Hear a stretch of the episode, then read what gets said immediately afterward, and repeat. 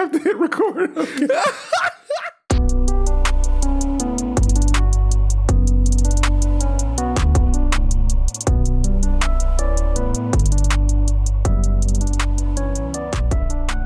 Welcome to Casual of episode 76. I'm your host, Ryan, here with your other host, Hedge. Uh, we we we we're, we're losing it. We're, we're losing it. We can't keep up with ourselves.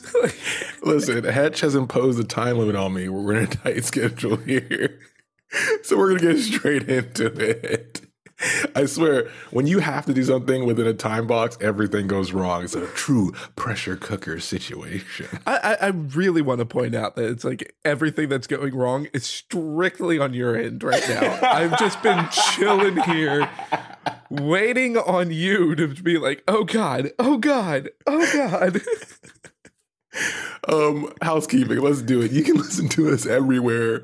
Vis- visit us at podcastcore.com for all of our info. And then follow us on any platform you prefer or all the platforms. You can leave a like, a review, follow, comment, whatever. We appreciate it. it gives us some visibility, so it helps. Um, and then you can send an email if you want to contact us at podcastcore at gmail.com. Uh, but the easiest way is to tell one friend to bring the light to the darkness by listening to the Casuals of Runeterra podcast. So, what are we talking about today? Uh, we are going to continue our dives into some of these short stories and comics, and we're going to look at Nami, uh, the well, the one-shot comic of Nami into the abyss. Um, and this is a really fun one to do because uh, if you haven't, we have a Nami champion spotlight kind of episode for ourselves if you want to listen to that one to hear her biography. But a little bit of a spoiler for that episode. A big part of her biography is that she goes down into the into the trenches and abyss of the oceans to look after the tide caller and all that we know from her biography is that she returns with the tide caller staff. There's no tide caller present and no one knows what happened down there. But into the Abyss is going to give us a little bit of an over idea of what happened down in the Abyss when Nami looked for the Tide Caller. Exactly. It's more expansion, right? And it's it's pretty well done for the story it's telling. Um, it came out a while ago. But like Hedge said, we want to get into some more comics again uh, because the comics are just as good as the stories, which are just as good as the bios, which are just as good as the games. You know, they, they have a good and, pedigree here. And not only is it just a good little story to go through, the fact that it does flesh out like some of those question marks from the biography makes it a lot more entertaining. So if you haven't listened to our Nami episode, go listen to it. You'll know exactly what I'm talking about as far as getting those extra details. And then we get some extra meat on it. Let's go. Yeah, yeah. So, as all good stories, a story in three parts. We start with part one here, um, which we start with Nami coming down from the surface. So, the way it's set up is obviously her village is underwater, right? Um, but there are cliffs inside that water that go even deeper into the depths that they don't really hang out in, right? That's for the creatures. Um, but part of this experience is her going down there. So, we're coming from Nami's point of view here this whole time and one thing she mentions as she's descending um, from the cliff is that uh, she's not afraid of darkness per se, but she's more afraid of the creatures that dwell in it because it's the unknown, right?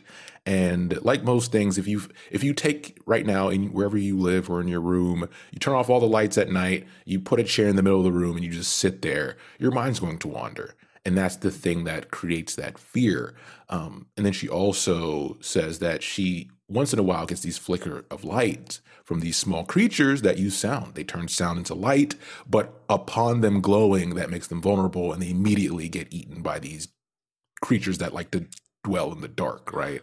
And we get to we also get a look of like the Runeterra twist of a lanternfish. So it's not only that Nami is looking at these fishes that provide themselves light so they can see in the darkness, but it also mentions that light is a lure. Well, it's used as bait for the weaker creatures to get eaten by stronger creatures. And she witnesses it just right in front of her after following this little fish of like, oh, it's so cute, so pretty. Nom. Um, yeah. And this and this kind of leads to the scene, right? Which is kind of a cool way to illustrate this first instance of true fear, where she sees the fish get eaten, and then a current current comes, sweeps her up in it, and takes her uh, like back and forth, and she loses sense of where she's at um, in the water.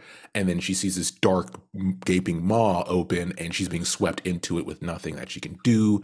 So she's like, it's over. She gets eaten in her mind. And then when she opens her eyes, she notices that she's in a skeleton. So it's the remains, the carcass of a giant creature that we she was swept into. Yeah, and uh like the little bit of writing that's kind of like tell telling the point of the story on here is having a lot of fun at it because it's like uh sometimes the ocean has a cruel sense of humor. So yeah. like this is like a good point as far as like really drawing the reader in to the story before we get to a, a, lot of the meat behind it. But it's also refreshing to get to see Nami before she becomes Nami the Tide Caller. Yeah. Because if the Tide Caller is not going to have an issue of these water currents being affected by temperatures and getting swept away. No, the tide caller controls all that crap. But uh, that's something that we we don't really consider as far as Nami's journey into the abyss is that she didn't have any of that until she got down to the bottom. We don't know what happened down there, but she didn't have any of these powers. So if the current wants to sweep her away, it's going to. So yeah. it's like, oh, that this just like that, it could have ended. It's that easy. Um, but one thing she does is she sits inside, you know, the carcass of the skeleton, kind of uh, getting her wits about her. Is she goes back to her memories of being told what it seems like to be her mother telling her the story of why they pay tributes to the tide callers and why they give thanks to the existence of this this uh, process.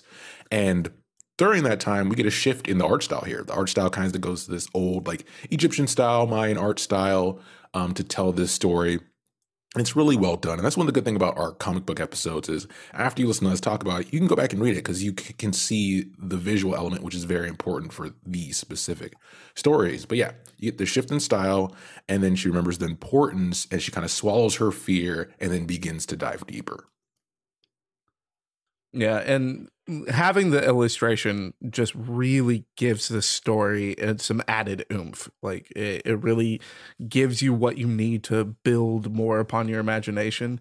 Uh, and I do like you were pointing out how you get that kind of scenery change, which is impressive with the fact that it's all underwater. Um, it's hard for us to really imagine a scenery change without actively seeing it, and um, so it's nice to get to see that but also you know going on with the internet meme of movie makers we we can't see in the dark yeah. um so even when we're down in the abyss in this uh, story we can see everything S- movie makers turn the lights back on we need to see what's happening i like Lord of the Rings showed us that you can have the lights on and we will still perceive it as darkness. Just yeah. let us see what's happening. So this kind of takes us into the second part of the story here, um, where after she, you know, remembers the past, uh, we get a glimpse of her bracelet, which we now know is made from some of the offerings she took as a kid uh, from, I guess, the altar, um, the tide caller altar that they use, uh, and that kind yeah, of something uh, she refers to. Yeah, go ahead. I love that they kind of gloss over this bracelet too yeah. because it's yeah, one it's a part of her like default champion skin. Yeah. Uh, so it's like we get a story behind it, and that's nice. But these.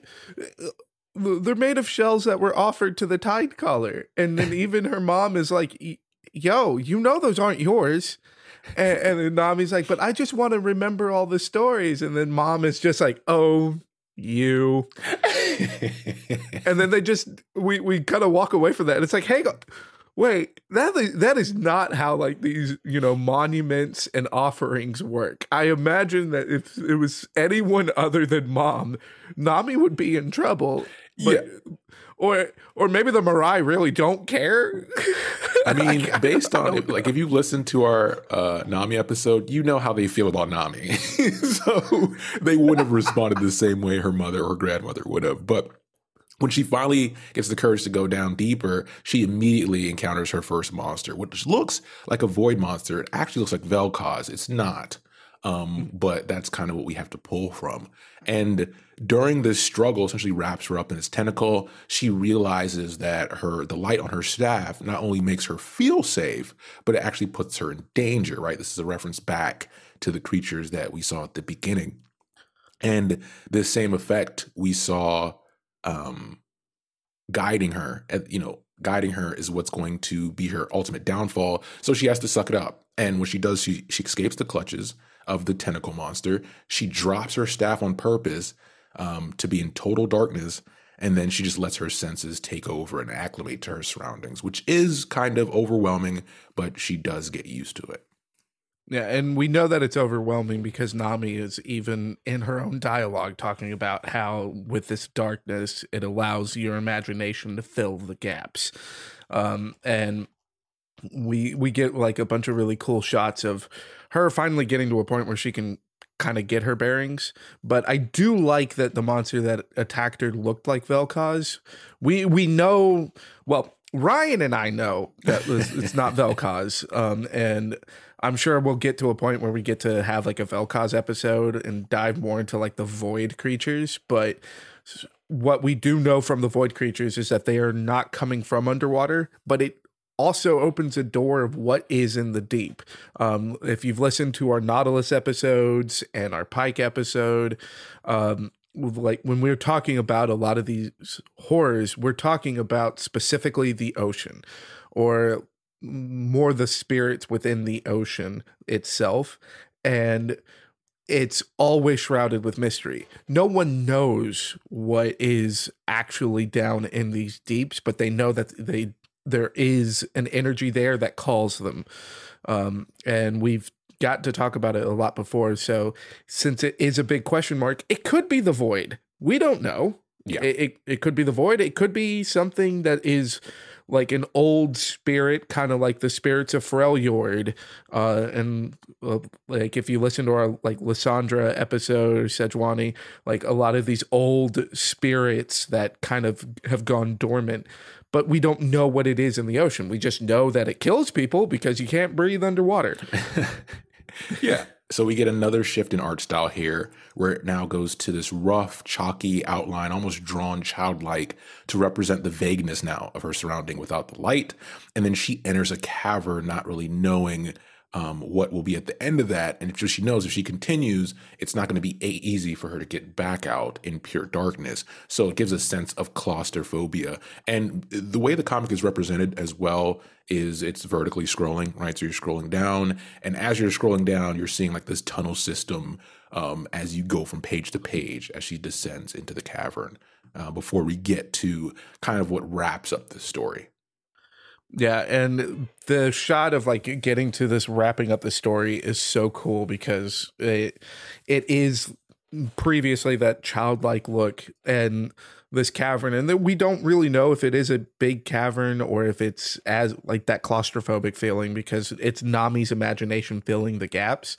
And then the only change is just this bright purple light that is off in the distance and it's with this purple light that you know Nami saying to herself that no one could imagine could have imagined this. It's not what I expected.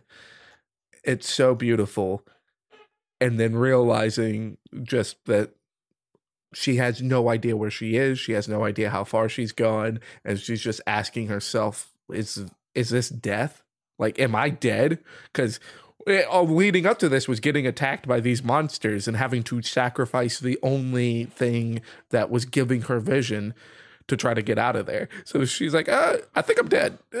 yeah, you see, this is actually you know very common in a lot of media that deals with these questions of like life and death or whatever, um, or these very extreme moments in someone's life where when you have a shift in tone from something hectic to something peaceful or vice versa they tend to question I'm lost in my surroundings. Did I die?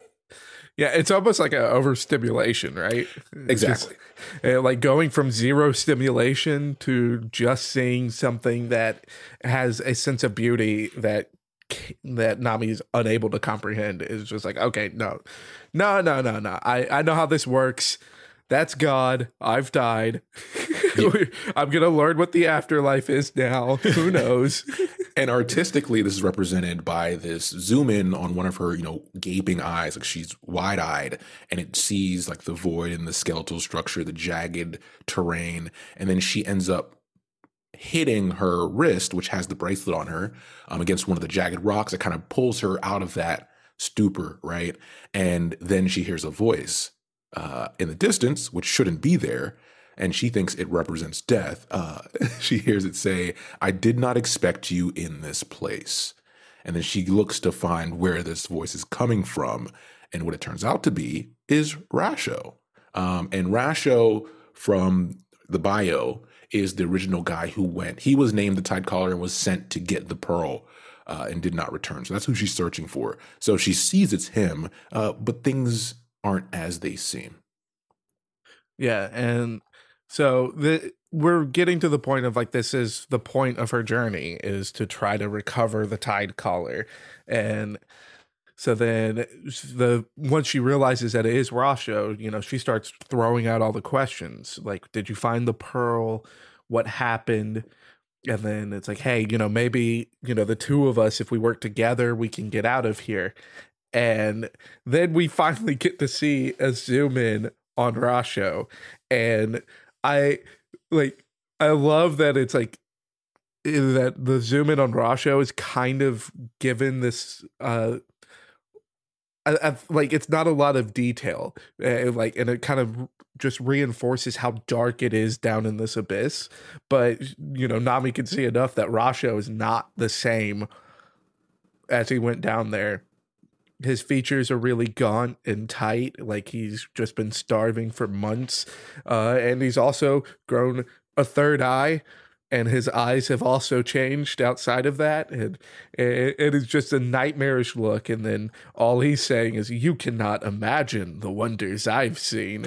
I, we've played enough horror games to know they are not wonders and we do not want to have seen them yeah. And when he says, you know, he speaks of seeing the beyond and to find true power to save their people isn't the pearl, it's within the beyond. And he wants to give Nami that. Um, yeah. that appreciation that he has come to, you know, find over these two weeks. So yeah. he he's gone, right? And she senses that because she's come to her senses finally um, which is this whole journey is to this point, right? So she comes to her senses, she notices something is wrong, and as Rasho approaches her, she sees his staff and reaches for it and strikes him down with it, right, with the light of the staff. Um, and this is the staff that you know. This is the staff that we know in game. Um, it is the staff is the of the Caller. Yeah, and uh like that the panel as far as like actually like taking up his staff and then striking Rasho down is super cool because it's one we had no idea what actually happened to Rasho. Like in her biography, it doesn't tell us anything that's happened down in the abyss. So this is all kind of news to us. But it also kind of leaves a question of whether or not uh, Nami struck Rasho down because we get this shot of Nami just striking entirely through him. Like, so instead of staff of this tide caller, it's like a damn spear of the tide caller. But then after she strikes him, we get this, you know, the blue energy. It's this bright ocean color light that comes out of it that's completely abnormal for the scene that it's in. And then what was Rasho just disintegrates. So it was that a figment of her imagination? Was it a manifestation of the spirit or possibly even the void that is that dwells in the abysmal depths of the ocean that she just cast it away? Like we don't know that. Like it, it it's nice to get like a more details to the story without getting everything spelled out for us. Yeah, this is a very real thing that you've probably heard about from like deep sea diving to um, people in submarines to people in space. That there there's a type of madness that you can essentially get um, from that isolation in such a vast space, right, where you lose your sense of self. And this whole adventure is her teetering on that edge, right? Of losing herself while maintaining her senses and trying to complete her mission. And part of this is you know, she doesn't know what the pearl is supposed to look like. So when she saw the purple light, she's like, is this it, right? Is this the space? And it's not. And grabbing the tide caller and that blue light that it emits is what kind of guides her to this pearl in the distance, which has a light that kind of, it seems right. And she goes towards it to grab the pearl. Um, but it's never that easy, right? Even after all these never. trials, it's never that easy. Yeah, no, no. Like everyone, like we, we're now living, we're recording this after Elden Ring has been out for a hot minute. So everyone knows that the when you're at the end game, there's going to be a second phase to the fight. Um, so, so she, uh, she is able to like track down what is what is the abyssal pearl, and then while she's starting to swim away, this nest that it was in, that it was resting in starts to reach out and grab at her, which th- I love the way that this is drawn out here because it's like showing that like that nest is coming alive, but it it looks very clearly like seaweed, but it's moving like in a tentacle behavior and it's emitting this like purple void light again. So it just kind of starts reinforcing that question of like, okay, what in the world is down here? Is it the void? Like, is like, are these looks at everything looking like Vel'Koz supposed to be a sign, or is it just me reading into it too much? I don't know, but this nest starts reaching out back at Nami and grabs a hold of her arm and starts dragging her back down. And she does something unexpected. She calls a tide. Huh. what? What? Title no. card. but yeah, she uses the power of the tide caller to blow this thing out of the way. And then she immediately decides to rush to the surface. And as she's rushing back, she's first surprised that she can find her way back, um, but she's noticing there's no monsters around her. And then she comes to the realization that she has the pearl, she has the tide caller staff, and that is what's keeping them away. You get this cool shot of her like flailing the staff and pointing the orb in another way in a very majestic kind of pose while these monsters are around her, pretty much like um, cowering in fear. And what she understands is that they actually fear the light. They fear what they don't understand, whereas she feared the darkness. Yep. Eh, which she does not understand. It's like, hey, the feeling's mutual. It just flipped on its edges here.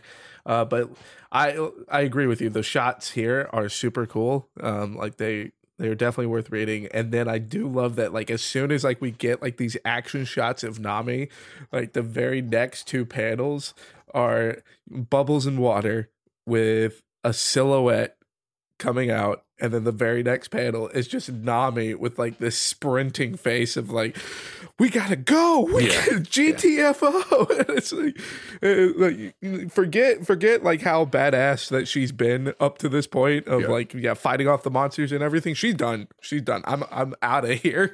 yeah, she's definitely shaken, and it's it's a quick sh- uh, shift from her getting to the cliff edge. Seeing her people, they're surprised and they're excited, but she's just she has this rushed feeling because it, remember, it, well, if, if, you haven't listened to the episode, listen to the episode, that uh, they're already behind on the schedule of getting the pearl to the surface to get the moonstone, right? That's that's the whole yep. thing. So she she's rushing. She's like, here it is. They're celebrating. They immediately put the crown atop her head to officially make her the tide caller uh, by tradition. And we get a shot of her looking back at the cliff's edge. And then we get the final shot of a zoom in on her eye again, wide, with the same shot when she saw the gaping maw of purple at the bottom of the ocean. So it leaves you on an edge of, hey, it's fine for now. She made it through, she did her adventure. But we know, especially from her bio as it continues, that Nami's not the same person that went down into that that cavern. Yep. And uh, it does give us like a bit of a message of hope because of the, like this last panel really does just have like that cabin fever kind of feel to yeah. it of like like man I've seen things uh but the last words that accompany that panel is the I have faced the creatures of darkness but they are no match for me. Yeah. So she she's really coming out more like um like Ash from the Evil Dead. Like, yeah. you know, uh, just like no, I I can take it. Whatever comes my way, I can take it. And that's the attitude she has. But uh, she did not come out of this unscathed. Like there there are still wounds that are there, but she's bigger than those wounds. Yeah. And to wrap this up, it, it, you know, I want to say again, we said this in that, in that episode way back when. Um, that Nami's an interesting character because from the way she's portrayed in game, you wouldn't know the type of personality she has. Without her backstory, you wouldn't really know the strength that she has that makes her different from a lot of characters, right? You know, starting off as someone who was seen as arrogant, you know, because when you look at oh, cute mermaid girl, right? Like that's that's what you yeah, see. I mean, not even just like cute mermaid girl, but yeah. it's a cute mermaid girl that has healing abilities yeah, exactly. game. A so support. it's like oh, it's like oh, she must be so kind-hearted. Yeah, and she just must be the most gentle person on the like under the water. it's like no, she's she's an arrogant badass yeah. that was humbled by yep. some experience that we didn't didn't know until you know Riot started working with these artists to give us these comics. Exactly. So and, so that little gentle yeah. mermaid has seen some shit. little Mermaid 3 coming out. Was there a second one? Anyways, with that, as always, thanks for listening and we'll be back soon with the next episode. Take care everybody.